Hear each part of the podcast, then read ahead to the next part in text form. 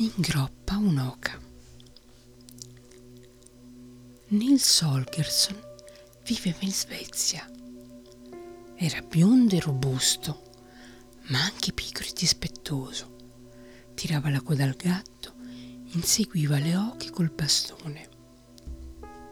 Un giorno cercò di catturare un ognomo con una rete da farfalle e si ritrovò piccolo piccolo proprio come l'ognomo era scomparso.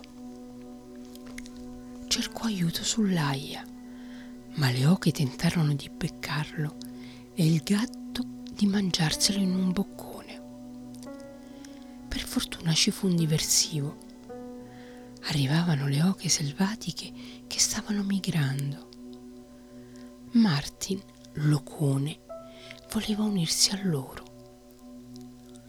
Nils, pensando che suo padre si sarebbe infuriato, cercò di trattenerlo, attaccandoglisi al collo.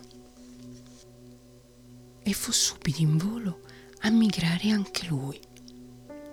Si sistemò a cavalcioni di Martin un po' spaventato ma non troppo, dato che ora poteva parlare con gli animali e si adattò a vedere il mondo dal punto di vista degli uccelli.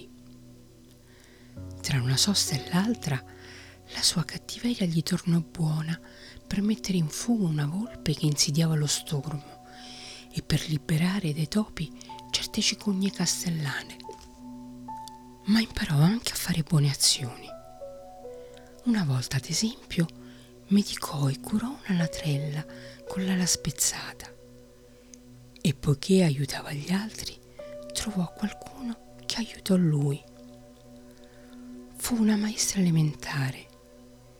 Si chiamava Selma Lagerlof ed era abituata a vivere tra i bambini. Lo salvò giusto in tempo dalle sgrinfie di una civetta che l'aveva scambiato per un topo. È stata Selma che ci ha raccontato la sua storia.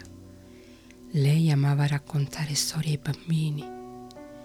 Le raccontava così bene che piacevano anche ai grandi, che le dettero per questo il premio Nobel in più importante del mondo.